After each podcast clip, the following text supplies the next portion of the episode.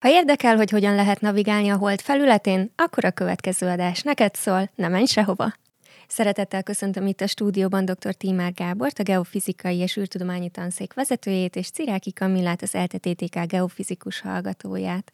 Azért jöttünk most itt össze, hogy beszélgessünk a, a holdi navigációról. Azt ugye mindenki már így tudja, hogyha valahova szeretne eljutni, akkor előkapja a telefonját, és előveszi a GPS navigációt. Azt viszont már talán kevesebben tudják, hogy ez a GPS navigáció hogyan működik, úgyhogy talán kezdjünk is ezzel. Hát röviden úgy működik, hogy ahogy régen a navigáció, régen a geodézia az alappontokból állt, és ehhez képest mondtuk meg, hogy hogy állunk, most ezeket az alappontokat kitelepítjük az űrbe. Keringenek a föld körül GPS műholdak, amelyek jeleket sugároznak, és az én telefonom vagy a speciálisan erre kialakított vevők ezt veszik, és a adás és a vétel közötti időkülönbségből, meg a Doppler torzulásból tudják azt megmondani, az egyes holdaktól milyen messze vagyunk, és hogyha legalább négy holdat látunk, akkor ebből el is tudjuk magunkat helyezni a négydimenziós térben, tehát három a hely és egy az idő. És akkor ezek így működnek. Így működnek egyre inkább talán most már a Holdon is, most ugyan még nincs annyi műhold a Hold körül, tehát ilyen a Holdnak műholdja, amennyi elég ehhez, de ez a terv. Tehát, hogyha vissza akarunk menni, és Artemis és űrbázis, akkor, akkor ott majd navigálnunk is kell. Milyen alakkal dolgoznak ezek a GPS navigációs rendszerek, tehát hogy milyen alakúnak uh, kezelik benne a Földet? Igen, ugye a Föld alakja elméletileg ugye a geoid, ez viszont egy nagyon bonyolult és nagyon matematikailag bonyolultan leírható test, ezért a GPS navigációban például ennek közelítéseit használják. Tudni illik, ugye a Föld leginkább lapult, még sok, szempont, sok más szempontból is eltér a gömbtől, de a legnagyobb tényező, ami befolyásolja az alakját, az az, hogy a sarkai meg vannak lapulva. És emiatt ezek a GPS műholdak például egy forgási ellipszoidot használnak alapfelületnek, ami a gömbnél egy paraméterrel tartalmaz csak többet, ezzel a lapultság paraméterrel, és ez sokkal nagyobb pontosságot ad így, mint egy gömb, viszont még mindig könnyen leírható vele a, a test. Hogyan tájékozódtak eddig a Holdon? Hát itt helyi koordinátorrendszereket használtak, illetve hát akik tájékozódtak, ezt vegyük két fel, hát voltak emberek, volt az a hat leszállás, tehát 12 ember, aki ott járt, és hát vannak az automaták a roverek, amelyek oda mennek, és hát valahogy irányítjuk őket, ma, ma már mint egy drónt, csak hát ugye figyelembe kell venni azt, hogy a, a vezérléshez szükség van majdnem másfél másodperc időre, amíg a rádiójeleink eljutnak a holdig és a másik másfél amíg vissza. Úgyhogy eddig úgy történt, hogy amikor leszállt az első űrhajó rajta Armstronggal és Aldrinnal, akkor nagyon nagy tájékozódásra még nem volt szükség, hiszen látszott végig az űrhajó, látszott végig a leszálló egység. Aztán utána az első olyan, amikor már nem látszott, a 14-es, ott már Alan Shepard kifejezetten gondba került. Mert az a tájékozódás, hogy itt a Földön mi megszoktuk, hogy belátjuk a láthatárig, hogy egy két méter magas ember, majdnem két méter magas ember az ellát kb. 5 kilométerig, ahol sokkal kisebb, nem látok el odáig. És abban a pillanatban, hogy kikerült a leszálló egység a, a horizonton, akkor nagyon rosszul érezték magukat, hogy biztos, hogy jó fele megyünk. Ez kifejezetten egy, egy, egy ilyen érzés volt, amit ők megfogalmaztak, úgyhogy utána, amikor már a kiskocsival mentek vissza, a kis holdjáróval mentek vissza, akkor ott már eh, helyi rádiójelekkel ezt meg kellett valósítani, hogy igen, mindenféleképpen vissza tudjunk menni, de helyi rendszereket használ használtak. És most akkor, amikor már úgy döntünk, hogy esetleg visszamegyünk a holdra, és bázist építünk, és a bázis körül, hát hogyha nem is messze, nem olyan sűrűségben, mint itt a budapesti utcákon, de esetleg roverek és ember által vezetett járgányok mennek, akkor ott már szükség lehet a földi GPS rendszernek a replikájára.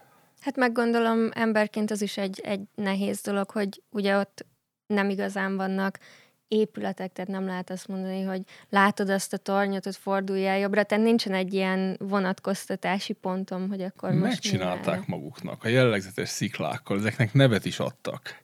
De hát persze maximum kétszer látták mindegyiket, mert több idejük nem volt rá. Hát igen, nem, nem megy el mellettük minden igen. nap az ember jó pár hónapon vagy éven keresztül.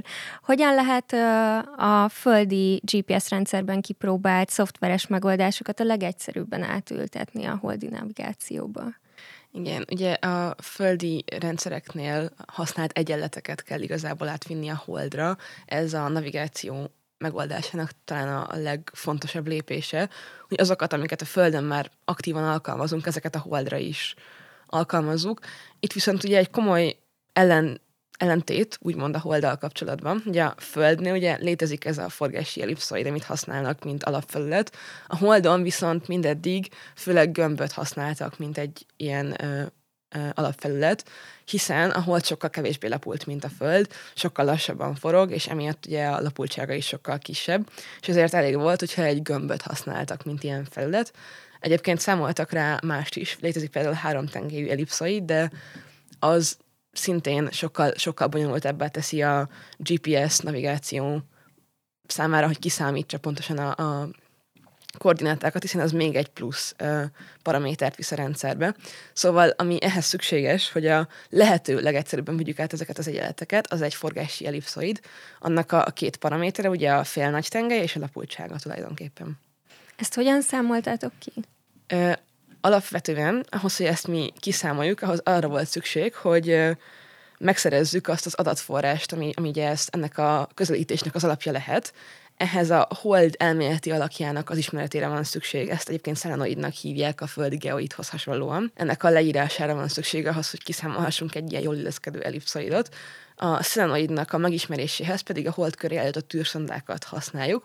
Ilyen például a Grail misszió, ami különösképp izgalmas, ugyanis két űrszondát állítottak ugyanarra a pályára. Ezt eljátszották már a Földön is, ott Tomnak és Jerrynek hívták ezt a két űrszondát, vagy hát ott műholdat és ilyen példára ezt a Holdon is megcsinálták, ami több szempontból is nagyon hasznos, egyrészt sokkal nagyobb pontosságot lehet vele elérni, másrészt pedig a hold esetében különösen nagy kihívás az, hogy a hold földtől távoli oldalra is szerezünk információkat, ugyanis ugye azt a hold konstans leárnyékolja a föld számára, és emiatt nehéz onnan adatot szerezni, ami mindeddig gyakorlatilag megoldatlan probléma volt. A Grail misszió során viszont már onnan is vannak adataink, és ez alapján elkészült ez a Selenoid modell, ami tulajdonképpen azt írja le, hogy a hold tömegközéppontjától az adott sugárban milyen messze van a hold elméleti alakja, az a szelenoid. És ezt az adatot felhasználva számoltuk, számoltam ki a forgási ellipszoid paramétereit, de ezt tulajdonképpen úgy kell elképzelni, hogy van egy ilyen egyenetlen ö, felület, ez egy egyenetlen test, ez a szelenoid, és illeszteni kellett hozzá ezt az ellipszoidot. Ehhez mintavételeztem ezt a szelenoid modellt, nem használtam fel az összes adatpontot, hanem csak bizonyos számot, és mégpedig ezt úgy mintavételeztem, hogy egyenlő ö, nagyságú területről egy pontot kapjak. Tehát, hogy a, a pontháló, amit kihúztam gyakorlatilag, az ö, minden pontja ugyanakkor a területet reprezentálja. Ez egy nagyon nehéz matematikai probléma egyébként ezt megoldani. Én ennek a megoldására Fibonacci gömböt használtam, aztnak több számú ilyen változatával is kiszámoltam ezt a két paramétert. És ugye ezzel megkaptam azt az adatot, amiből igazából aztán én a közelítést elvégeztem. Ennek a közelítésnek az volt a lényege, hogy végig próbáltam egy általam írt program segítségével bizonyos határok között különböző félnagy tengely és lepultság párosokat, ugyanis hát nem lehet bármilyen nagyságú a hold félnagy tengely és fél kis tengelye, ennek vannak határai a sugár bizonyos környezetében. És kipróbáltam többféle ilyen megoldást is, és kiszámoltam a vett pontokban azt a különbséget, hogy mennyire tér el az ellipszoid a szelenoidtól, és az volt a legmegfelelőbb, a legjobban illeszkedő ellipszoid gyakorlatilag, amelyre ez a, ezeknek a távolságoknak a négyzet összege az minimális. És hogyan tudtad ellenőrizni, hogy akkor ez a, ez a modell uh, tényleg jó? Tehát, hogy voltál mondjuk egy, um, egy földi ellenőrzés? Igen, igen, történt ilyen is. Ugye a Földön ismert ez az ellipszoid tulajdonképpen, például a VGS 84, ami a legismertebb talán ezek közül, és én azt csináltam, hogy a, ez alapján, a módszer alapján én kiszámoltam a föld esetére is a félnagy tengely, fél kis tengely párost tulajdonképpen, és azt kaptam eredmény, hogy nagyon jól illeszkedett, ez 60 cm volt az eltérés, ami egyébként geodéziai értelemben nagynak tűhet, ugyanakkor nagyon fontos különbségek is voltak a két számítás között. A VGS 84 másik geoid modell alapján készült például, és ugye a módszer, módszerében is E, meg, meglehetősen máshogyan számolod, szóval ezek figyelembevételével ez egy jó illeszkedésnek mondható. Említetted a Fibonacci gömböt, egy picit arról tudunk részletesebben beszélni, hogy miért pont azt választottátok? Azért, mert egyszerű. Leginkább az volt a szempont, hogy valami olyan módszert alkalmazzunk, ami, aminek a leírása és a megoldása az a lehető legegyszerűbb. Erre van nagyon-nagyon bonyolult modellek is, hogy hogyan lehet ezt a, az egyenlő nagyságú területről vett egy pont problémát megoldani. Viszont a, a leges az a Fibonacci gömb, aminek tulajdonképpen az a lényege, hogy az ismert Fibonacci spirált, ami ugye a Fibonacci sorozathoz is köthető, ezt egy gömbre illesztjük, és a, a, tulajdonképpen a pontok koordinátáit a Fibonacci számmal, hogy az a természetes szám, ezzel forgatjuk el, és ezzel megkapunk nagyon szép ilyen mintázatokat, amiért teljesül az, hogy egy pont az ugyanakkor a területet reprezentál a gömb felületén. Tulajdonképpen az a jó benne, hogy ez egy 8, 8 soros Python program. Tehát nem szükséges hozzá az a nem is annyira egyszerű és zárt három oldalas Python algoritmus, ami mondjuk egy vonalonai hálóz kéne, nagyon egyszerűen megvalósítható. Ennek az egész feladatkitűzésnek is valójában az volt a célja, hogy azt lássuk, hogy igen, már BSC szinten tanuló diákok is meg tudnak ilyen bonyolultnak látszó, de valójában azért egyszerű lépésekre fölbontható feladatokat oldani. Gyakorlatilag az, hogy a, a holdnak a forgás ellipszoid paraméterei micsodák, ez nem egy túl bonyolult kérdés. Sokkal inkább az érdekes, hogy ezt eddig nem csinálták meg. Miért nem? Mert átugrották. Mert a gömbről rögtön mentek a három tengeri ellipszoidra, meg azokra a bonyolult grél-féle uh, szelenoid modellekre, amit itt most Kamilla említett. Tehát hogyha megálltak volna egy fél pillanatra, akár 30-40 évvel ezelőtt ezt meg tudták volna csinálni, de nem, hanem mentek jóval tovább, és nekünk már idézőjelben nem csak az volt a dolgunk, hogy ezzel a Fibonacci gömbbel egy sokkal-sokkal bonyolultabb mintázatból vegyünk olyan, olyan mintasorozatot, amire egy ilyen egyszerű lakot is rá lehet illeszteni. A jelentősége pedig az, hogy persze be lehetne írni azokba a GPS paraméterekbe a gömböt is, csak az a baj, hogy térinformokat a gyakorlatban, aki ezzel foglalkozott, már azt tudja, hogy amikor gömböt írok be olyan helyre, ahol ellipszoidot várnak, ott azért hát ilyen 10-20 százalékos valószínűséggel azt fogom megkapni a térinformik rendszertől, hogy nem működik. Mert a tangens függvénynek egy olyan programozási változatát tettek bele, ami adott esetben ilyenkor nullával osztáshoz vezet. Ezért célszerű beírni a tényleges ellipszoid adatokat. Igen, arra szerettem volna még rátérni, Kamilla, hogy te az országos TDK geofizikus szekciójában első helyezett is lettél ezzel a kutatással, sőt, még meghívást is kaptatok, hogy az eredményeiteket publikáljátok az Akta Geodétika et Geofizika folyóiratban. Ehhez mind a kettőhöz is nagyon gratulálok nektek. Um, mit tanultál ebből a, ebből a kalandból? Mit üzennél a hallgatóknak, vagy a középiskolásoknak? Alapvetően azt tanultam meg, ami szerintem egy nagyon-nagyon fontos tanulság alapszakos hallgatóként, hogy merni kell próbálkozni, és még akkor is, hogyha úgy tűnik, hogy ez, ez nagyon sok, és, és hogy sokszor csak felsőbb csinálják, mert, mert akkor már, már viszonylag több tapasztalata van az embernek, meg kell próbálni. És érdemes kutatni, érdemes témavezetőt keresni, érdemes témát keresni, érdemes elindulni a TDK-n, OTDK-n, mert nagyon nagy élmény és óriási lehetőség és uh, amit üzennék a hallgatóknak leginkább, vagy hallgatóknak, per középiskolásoknak inkább, az az, hogy próbálják ki a kutatást, és hogyha úgy érzik, hogy érdekli őket a földtudomány, akkor ezt tegyék az ELTE földtudomány alapszaká, hiszen ez nagyon jó lehetőségeket ad ilyen szempontból. Elég ritka azért, hogy BSC-sként már a tudományos folyóiratban publikálj ezt, hogy éled meg. Igen, ez egy nagyon ö, nagy élmény volt, és nagyon ijesztő sokszor, ugyanis ugye angolul kellett megírni a cikket ráadásul. Ugye a TDK dolgozat az magyarul van, ezt magyarul kell megírni, viszont a cikket azt már angolul kellett megírnom a, folyóiratba, és ez is egy alapvetően egy ijesztő lépés volt, és a másik, ami szerintem nagyon sokkoló tud lenni ilyenkor, hogy ugye át kell menni a publikálás lépésén, ugye bírálják a, a cikket, kapsz bírálatot kell javítani, és ez olyan sok lépés, amit így meg kellett ismerkednie az embernek így elsőre, hogy nagyon sok munka volt vele, de szerintem nagyon nagy élmény is volt amellett, hogy sokat kellett rajta izgulni. Meg nagyon sokat lehet belőle tanulni. Mik a terveid a jövőre nézve? Hát ugye én most végzem majd el az alapszakot, ebben az évben fogom befejezni. A, a terveim között az szerepel, hogy folytatom itt az eltén geofizikus mesterszakon, és hát emellett ugye kutatás szinten is folytatnám, folytatom tulajdonképpen a kutatást, mert idén is adok be TDK dolgozatot, és ugye jövőre majd az OTDK-n is szeretnék részt venni egy kutatással ismét. Ez ennek a kutatásnak a folytatása, vagy csak valamilyen szinten kapcsolódik hozzá?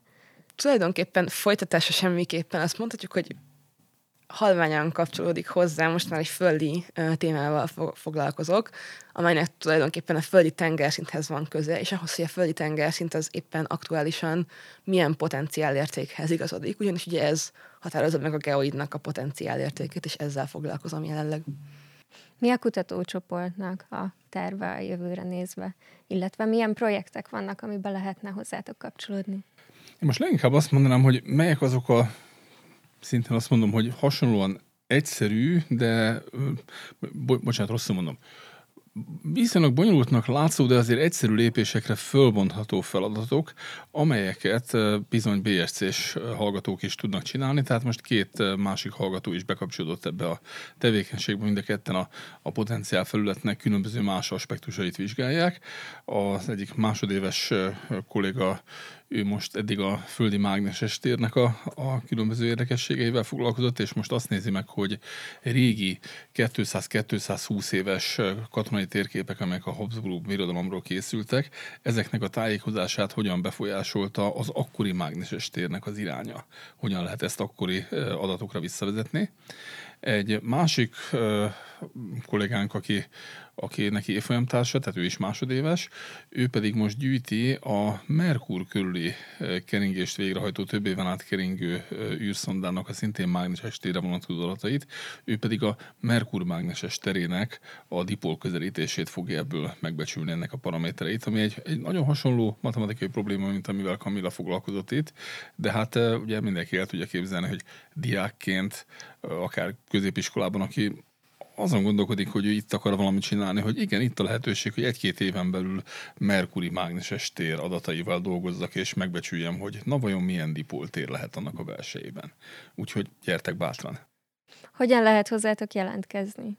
Hát ez akár gimnazisták is, volt is ilyen, tehát most a, az elmúlt másfél hónapban voltak ilyenek, hogy érkeztek vidékről diákcsoportok, akik kifejezetten ötvös Lorándal kapcsolatos kérdéseket, kérdésekre vártak választ, és akkor ott mutattam, hogy mit lehet a, az ötvös mérleggel csinálni. De hát igen, aki ide bekerül, az nyugodtan már, találkozunk is az első fél évben többször is, aki meg csak tervezi, hogy ide jön, hát meg lehet engem találni e-mailben, vagy, vagy messengeren, úgyhogy gyertek! Köszönjük szépen, hogy itt voltatok, és további sok sikert kívánok mindkettőtöknek. Köszönjük szépen. Köszönjük szépen. A hallgatóinknak pedig üzenem, hogy tartsatok velünk a következő podcast adásban is. Addig is sziasztok! thank you